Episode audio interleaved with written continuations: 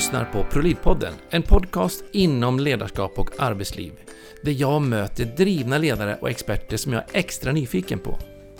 Jag heter Jan Blomström och är affärspsykolog och grundare av Proliv Academy, ett kunskapscenter för just ledarskap och arbetsliv. Vad du har för nytta av allt vad vi gör, ja, där hittar du all information om inne på prolid.se. Men nu är det hög tid att låta dagens gäst få inspirera både dig och mig. Så ge plats i studion så kör vi igång! Hjärtligt välkommen Peter Knutsen. Knutsson. Peter Knutsson ja, tack ja, för det eh, VD på Academic Work i Sverige. Stämmer bra. Ja. Vad gör ni för något? Kan du berätta lite kort? och vem du är? Ja, men vi är ju ett bemannings och rekryteringsföretag eh, där vi fokuserar på målgruppen Young Professionals. Eh, och vi, har, vi är faktiskt inne på vårt 25 år nu, så vi firar 25-årsjubileum i september eh, nästa år. Härligt, eh, gratulerar! och, ehm, tack så hjärtligt! Eh, och eh, våra primära områden som vi arbetar inom är IT, tech och finance. Härligt! Och mm vem är du då? Ja, men jag är en, en eh, 42-årig man eh, mitt i livet som har arbetat länge på Academic Work. Började min bana för 17 år sedan, 2005, i Göteborg som med vår försäljning. Och sen har jag gjort en intern karriär och är sedan drygt två år tillbaka VD och ansvarig för den för den svenska verksamheten.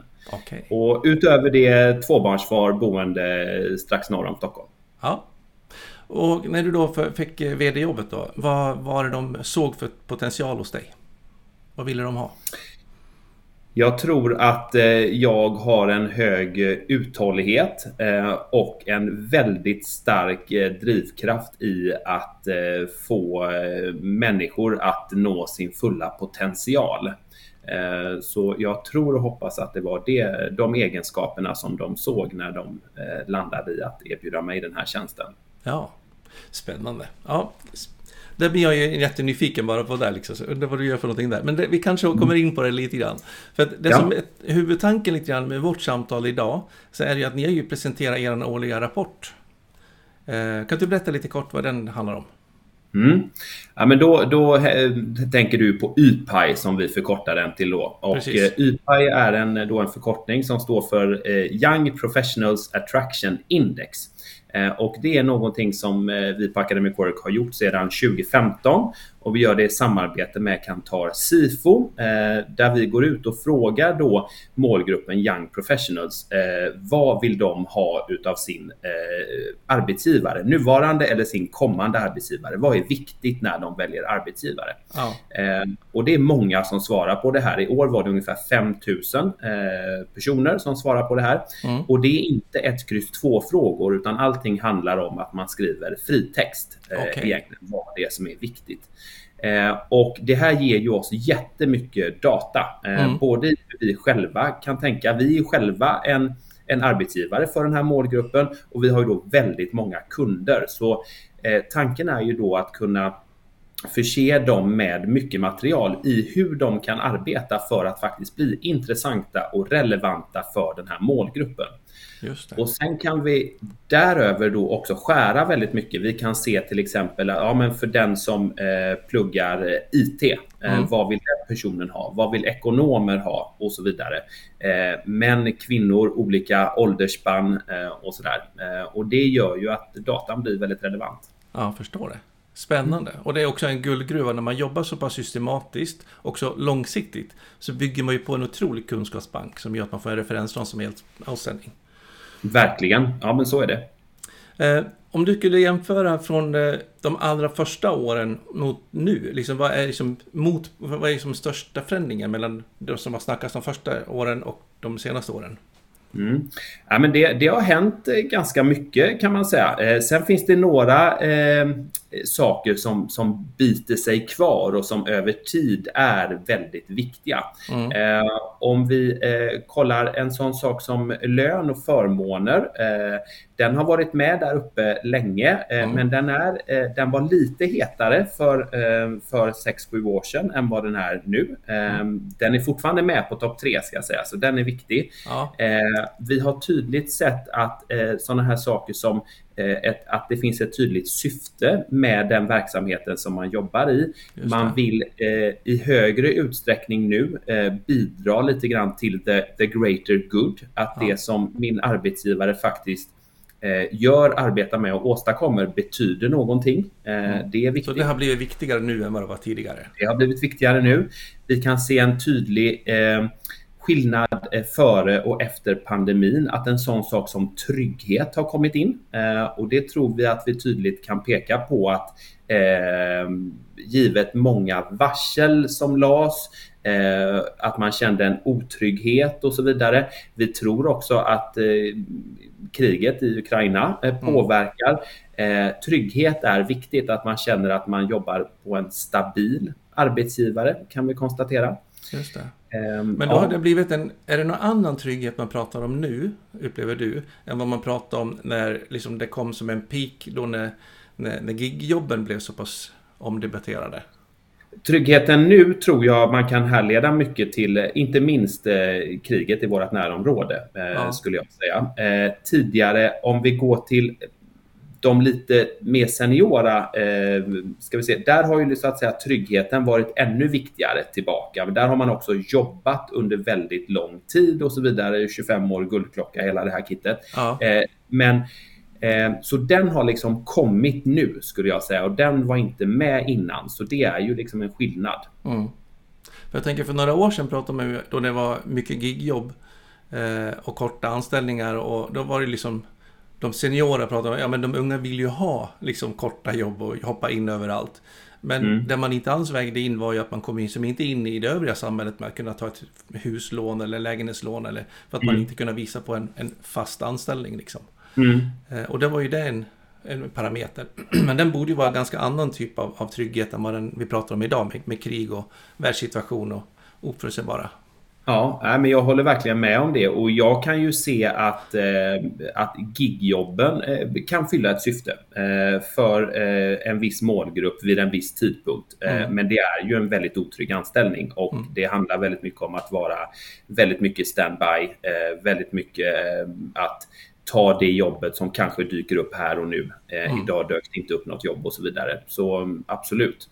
Och sen återigen, eh, unga människor som kanske inte måste ha gigjobben som en, eh, en absolut försörjning, eh, utan som en extra eh, krydda på moset. Ja, mm. men då, då, kan det absolut fylla ett syfte. Ja, ja och, och, men, men då är det liksom verkligen något annat än det här med att man faktiskt inte kommer in i det som är att bygga familj eller bygga ett liv eller tillvaro.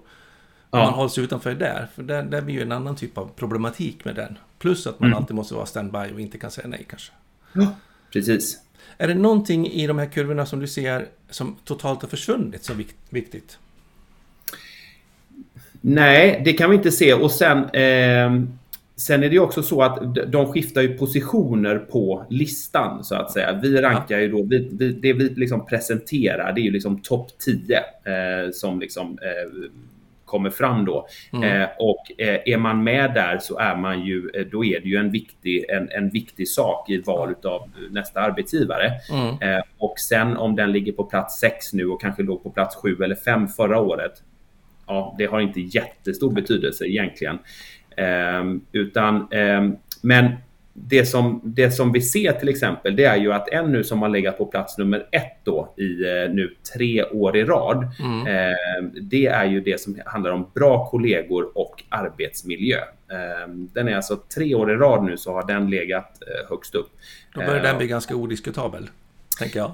ja, eh, så är det ju. Och den, den är ganska långt före tvåan också, eh, ja. kan vi se hur viktigt det är. Och eh, vad är det då? Eh, och det handlar sannolikt inte primärt om att man eh, har, söker den ultimata kontorstolen eh, eller att temperaturen är perfekt på min arbetsplats eller sådär. Utan ganska mycket kommer det nog ner till viben på företaget. Vad andas det här varumärket? Hur är det att vara en del utav, eh, utav det här företaget? Vad säger den här arbetsgivaren?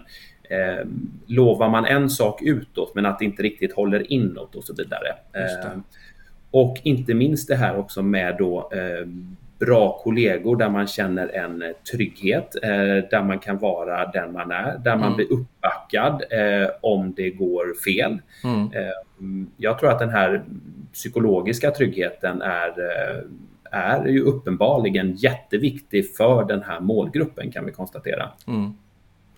Jag tänker att vikten av att faktiskt lyfta fram felen man gör är ju, i alla fall i vissa branscher, helt liksom avgörande. Ta lärdom av det. Eh, men då gäller det ju, det sätter ju krav på att, att kollegorna inte liksom dumförklarar mig och sätter mig i kylan utan faktiskt hjälper mig framåt. Verkligen, och där är det och där har ju naturligtvis chefen ett jättestort ansvar, men också kollegorna runt omkring har också. Eh, om man vill skapa en, en öppenhet, om man tror någonstans liksom på att vi ska, vi, vi ska göra det här tillsammans, mm. eh, då är det ju skitviktigt att skapa en miljö där man kan känna att det är okej okay för mig att vara ärlig med mina fel och brister. Eh, mm. Och kanske också en miljö där man har, eh, känner den psykologiska tryggheten som gör att nu händer faktiskt någonting i mitt privatliv som eh, påverkar mig eh, ja. ganska mycket. Att då kunna våga och stå för att det här händer. Eh, ja. Just nu behöver jag den här supporten och så vidare. Mm. Ehm, och skapar man den psykologiska tryggheten så tror jag att man kan komma oerhört långt som eh, både arbetsgivare och arbetstagare i liksom en, någon form av symbios. Just det i min värld, så, som när jag är ute och konsultar, så jobbar jag ganska ofta med, med no-blame-kulturer. Ja. Att man verkligen uttalar och kanske också gör egna policies kring som hur ska faktiskt vi jobba målinriktat för att ha en no-blame-kultur. Mm. Så att inte man skuldsätter och uttalar att, att det är verkligen officiellt och tål alla spotlights på, på dig i vårt mm. arbetsplats. Att, att här förväntar vi oss att vi visar på svagheterna. Eh, och att vi ser de svagheterna som en styrka. Ja, och sen lägger vi lär oss av det. Alltså, I de kulturerna där det inte är okej okay att göra fel, eh, ja. då kommer man ju heller inte våga göra rätt. Eh, saker och ting kommer ta väldigt lång tid. Man kommer inte våga prova nya idéer, tankar, hypoteser.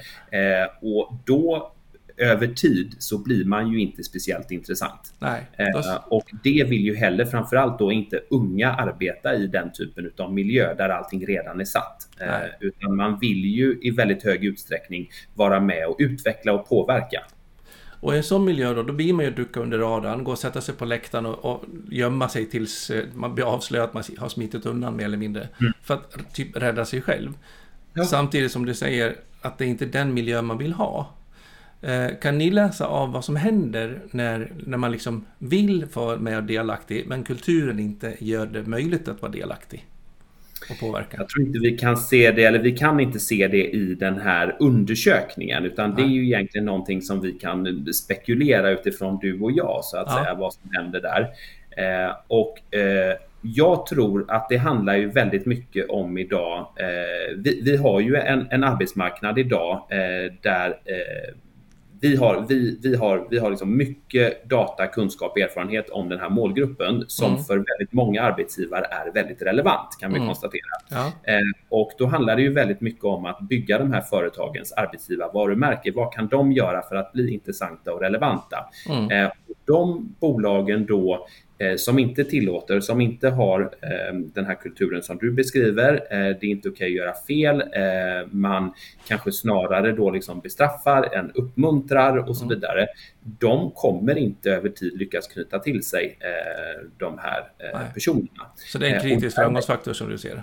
Absolut, helt ja. kritiskt. Och det räcker inte för de allra flesta. Sen finns det alltid de som eh, skulle säga emot mig i det här, men det räcker inte bara att ha eh, feta löner för att kunna attrahera det här. Det kanske funkar en liten stund, eh, men över tid så försvinner det också som liksom en, en väldigt stark faktor för många i alla fall. Jag tänker att om jag lyckas rekrytera folk med en fet lön så har jag rekryterat en, en arbetarmålgrupp som nappar på den högsta mål, eller löneerbjudandet. Mm. Och då är de ju kvar bara så länge tills någon annan bjuder högre, för då går de ju ja. oftast dit, för de är lojala till det högsta erbjudandet. Liksom. Ja, och, och, och, så vet vi att det funkar idag mm. till viss del. Eh, så vet vi till exempel om vi kollar på techsektorn idag där det är liksom en, en stor eh, brist. Eh, man brukar slänga sig med en siffra på att vi saknar ungefär 70 000 personer inom, inom tech. Mm.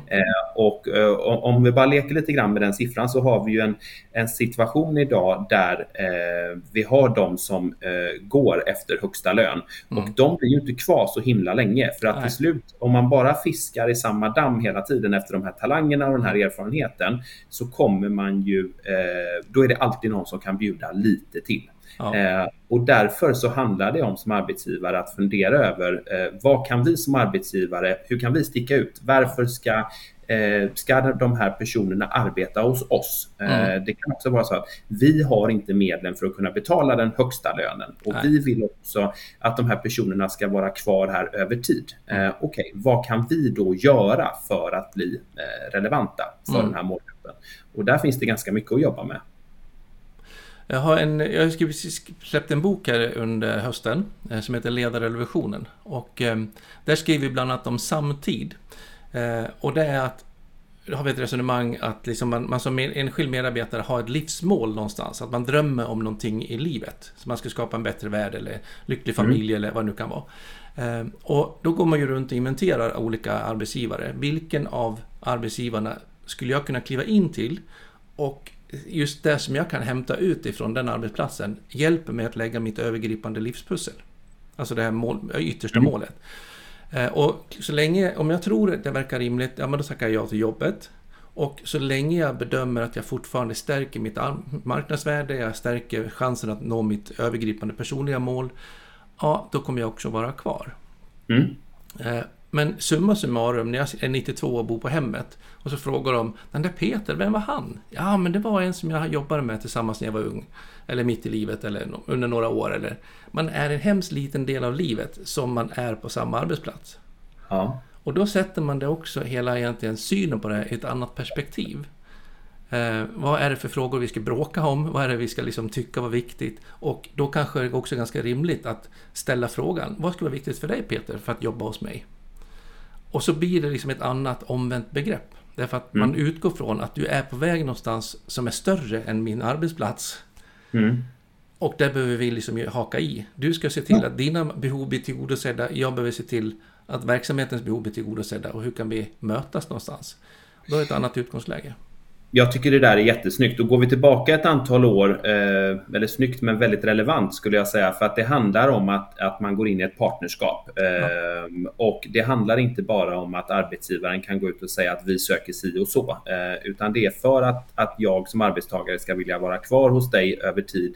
Då är det här viktigt för mig. Mm. och eh, då, eh, då vill jag gärna vara med dig över tid, ja. så att säga. Eh, och då kan den eh, tiden bli hemskt lång, om, så länge ja. jag håller den dialogen öppen, tänker jag.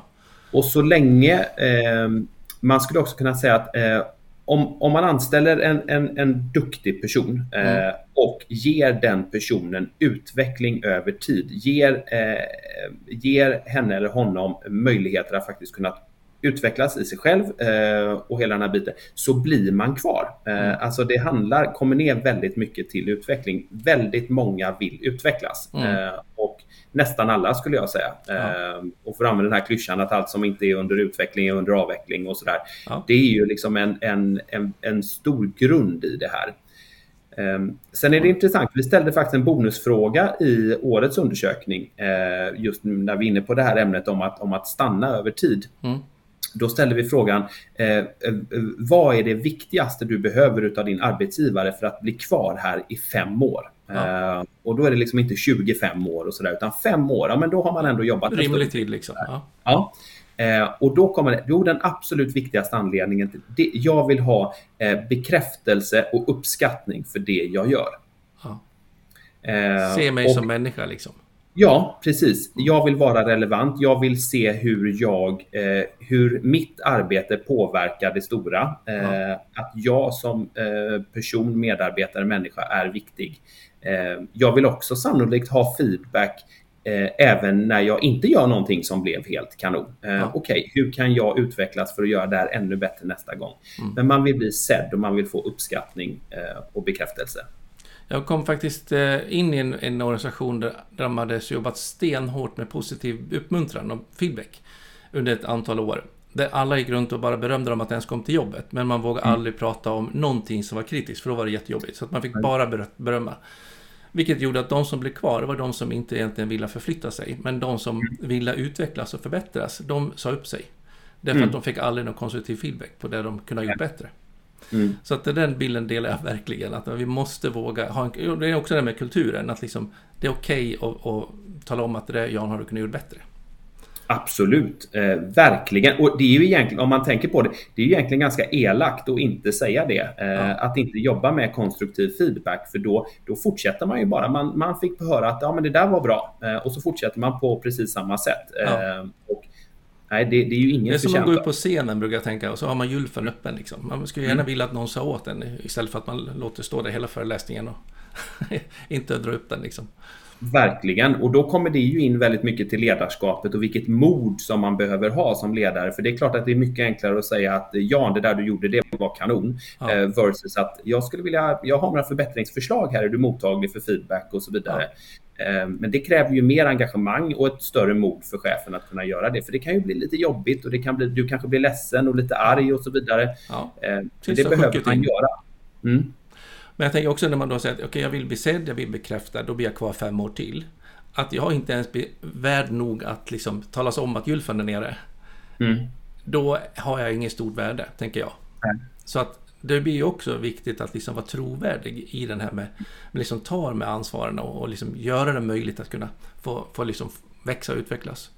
Verkligen. Och jag tänker också att få den feedbacken, vad jag gör på jobbet, men också feedback i form av att, att vara vad, vad, är det jag befinner mig för, för personlig resa i mitt livsmål? Vad är viktigt för mig? Vad är det jag drivs av? Vad är det jag brinner av? För, liksom? Mm. Eh, om jag märker att mina kollegor och min chef tycker att det är viktigt och är ny, intressant och vill ta del av och se framförallt hur min driv passar in med verksamhetens situation. För det är där kopplingen och beröringspunkten är. Eh, då blir det ju också att jag faktiskt blir sedd i det som är viktigt för mig och inte bara mm. blir sedd vad jag presterar för arbetsuppgift. Mm. Så att jag kan gå lite djupare in i liksom det jag hör dig prata om som, som är viktigt.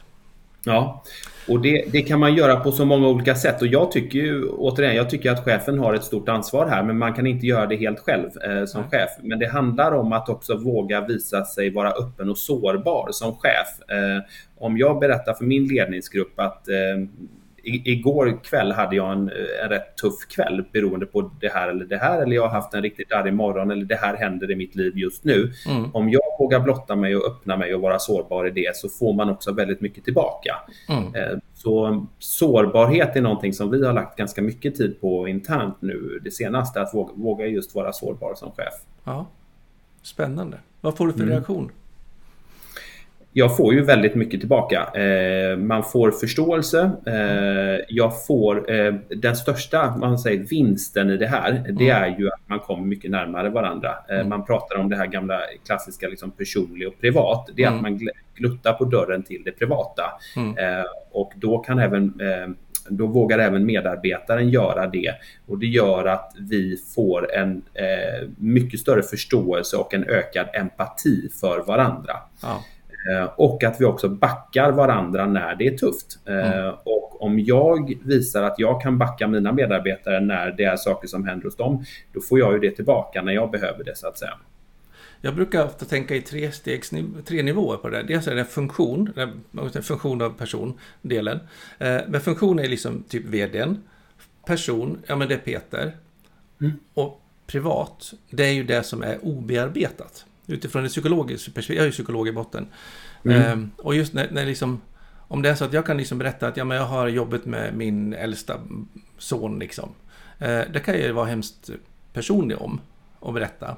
Men privat mm. blir jag när jag liksom själv tycker att det är så otroligt jobbigt så att jag liksom bryter ihop och att jag liksom spyr över min, min liksom frustration till mina kollegor och säger att fy fan vad jobbigt, jag var ute och letade på stan igår, det här oh, det håller inte och jag tycker det är skitjobbigt. Liksom.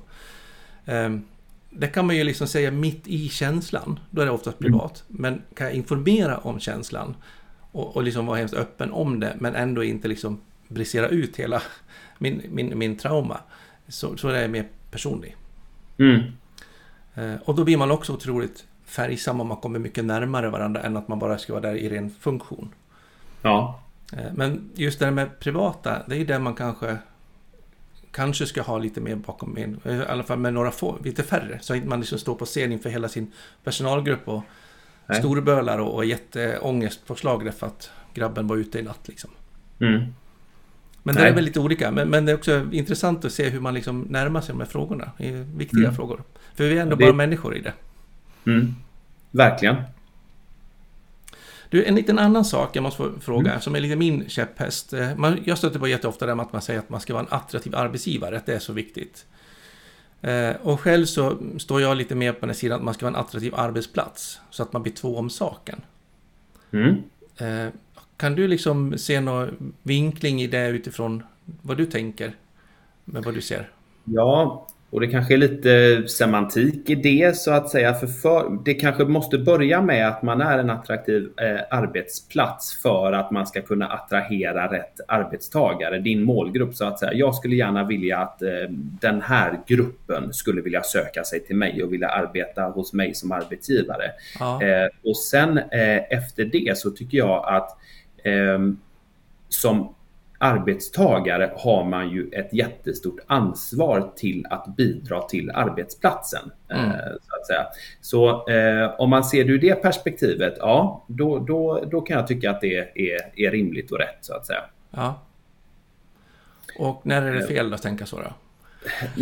Det, det är just alltså den här attraktiva arbetsplatsen. Eh, det finns ju många fördelar med det för att eh, jag skulle ju i min position kunna gå ut på stan och berätta om hur fantastiska vi är och vad vi erbjuder och hur roligt det är att jobba på Academic Work och vi har en fantastisk kultur och så vidare. Ja. Eh, det har ju en begränsad effekt för jag är ju partisk i det här så att säga. Ja. Eh, och eh, versus då när medarbetarna på arbetsplatsen pratar med nära kära kompisar, kompisars kompisar och så vidare. Mm. Det har ju en betydligt större kraft i det.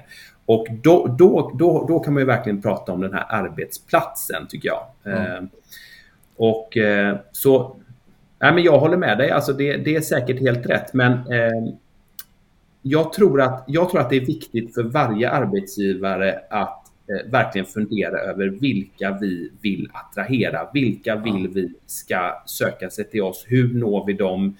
Eh, och hur, är vi, hur blir vi intressanta och relevanta för dem? Mm. Eh, jag tror att den läxan borde alla arbetsgivare göra. Mm. Eh, idag är det för många som lägger ut en annons någonstans eller arbetar med eh, ett sådant företag som oss eller någon annan aktör i branschen där det är för mycket spray and pray så att säga. Ja. Man lägger väldigt mycket tid på att förklara vad man ska göra men berättar alldeles för lite om hur är det att jobba här och vad står ja. vi för och så vidare. Mm.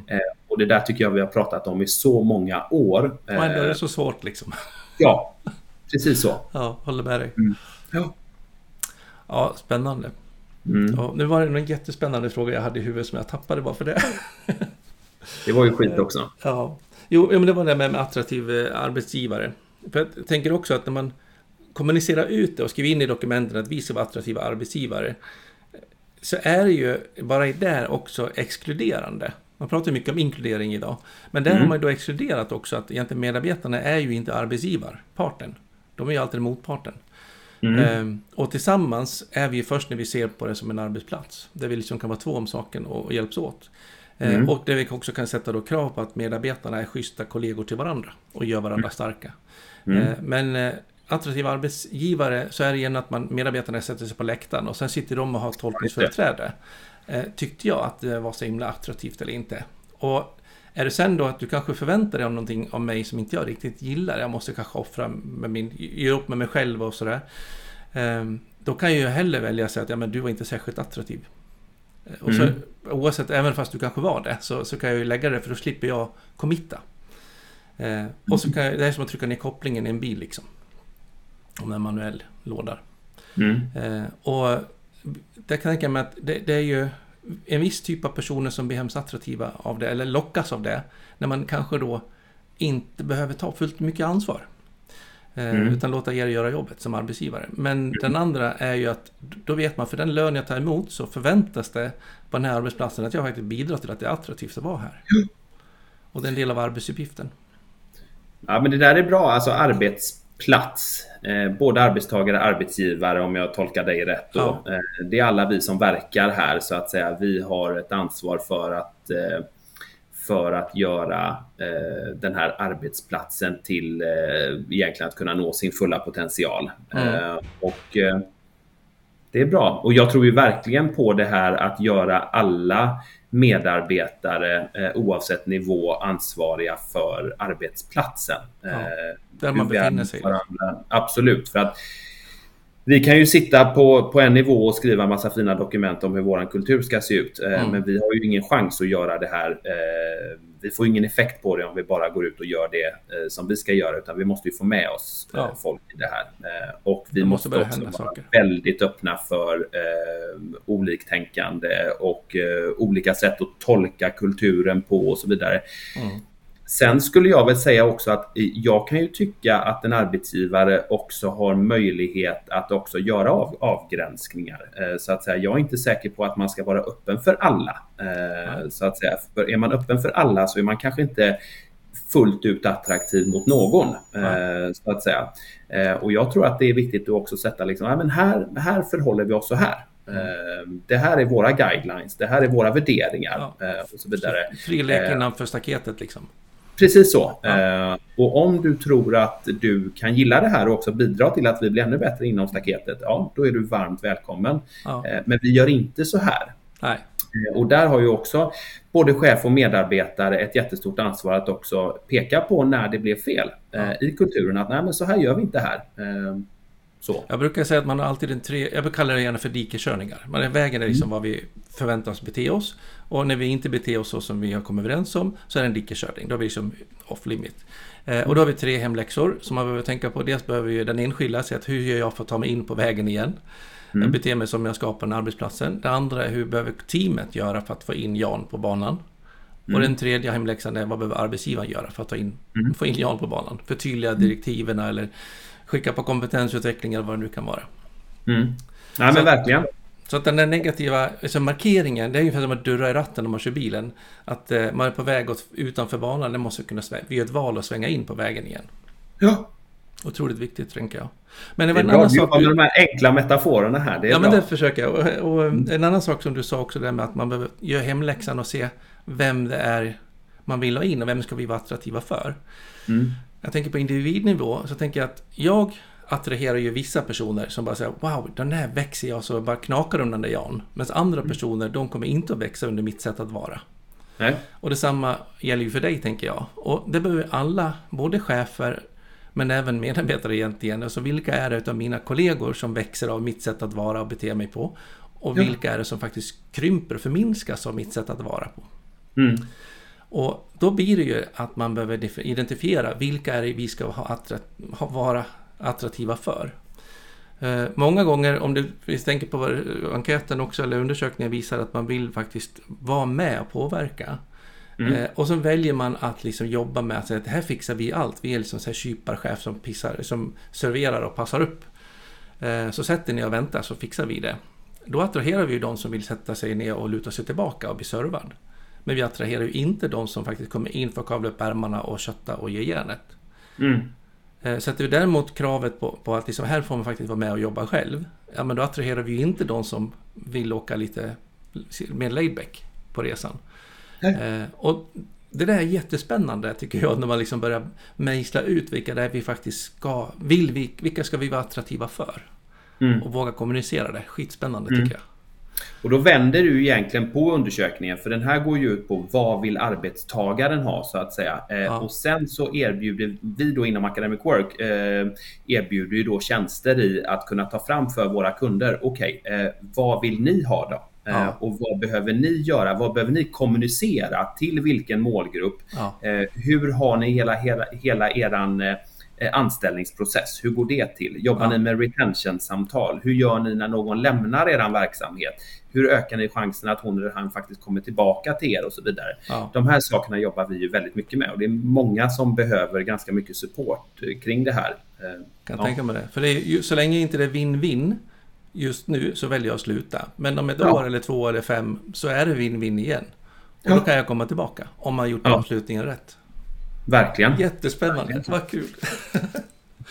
ja, jättekul att få ta del av dina kloka synpunkter och idéer och eh, resultaten från undersökningar och få liksom lite mer känn på, på de yngre på arbetsmarknaden och vad man vill ha för någonting för att kunna prestera bra. Mm. Stort tack för att eh, du kom till oss och om man vill få mer kontakt med dig vad, och boka tjänster och ta del av mer resultat och sånt där, vad, vad får man ta på dig någonstans? Ja, men först eh, tack själv Jan. Det här hade vi kunnat prata länge om. Ja, jag känner det också. Eh, hade vi kunnat hålla på med hur länge som helst. Det är jätteintressant såklart. Mig når man enklast på LinkedIn skulle jag säga. Peter Knutsson. Annars så är det peter.knutsson.academicwork.se och sen får man också såklart gärna gå in på vår hemsida academicwork.se också såklart. Ja. Mm. Suveränt. Stort tack i alla fall och ha en fin dag vidare. Ja, men detsamma. Tack själv Jan. Tack. Ha det gott. Ja, om du uppskattar avsnittet så passa på och gilla och prenumerera på den favoritplattform som du befinner dig på just nu. Och eh, ja, låt oss inspirera varandra också på våra sociala kanaler. Prolid eller Jan Blomström, ja det går lika bra. Och kontakta mig om du är nyfiken på våra tjänster eller besök prolid.se. Men eh, ta hand om dig tills vi hörs i nästa avsnitt. Hej då!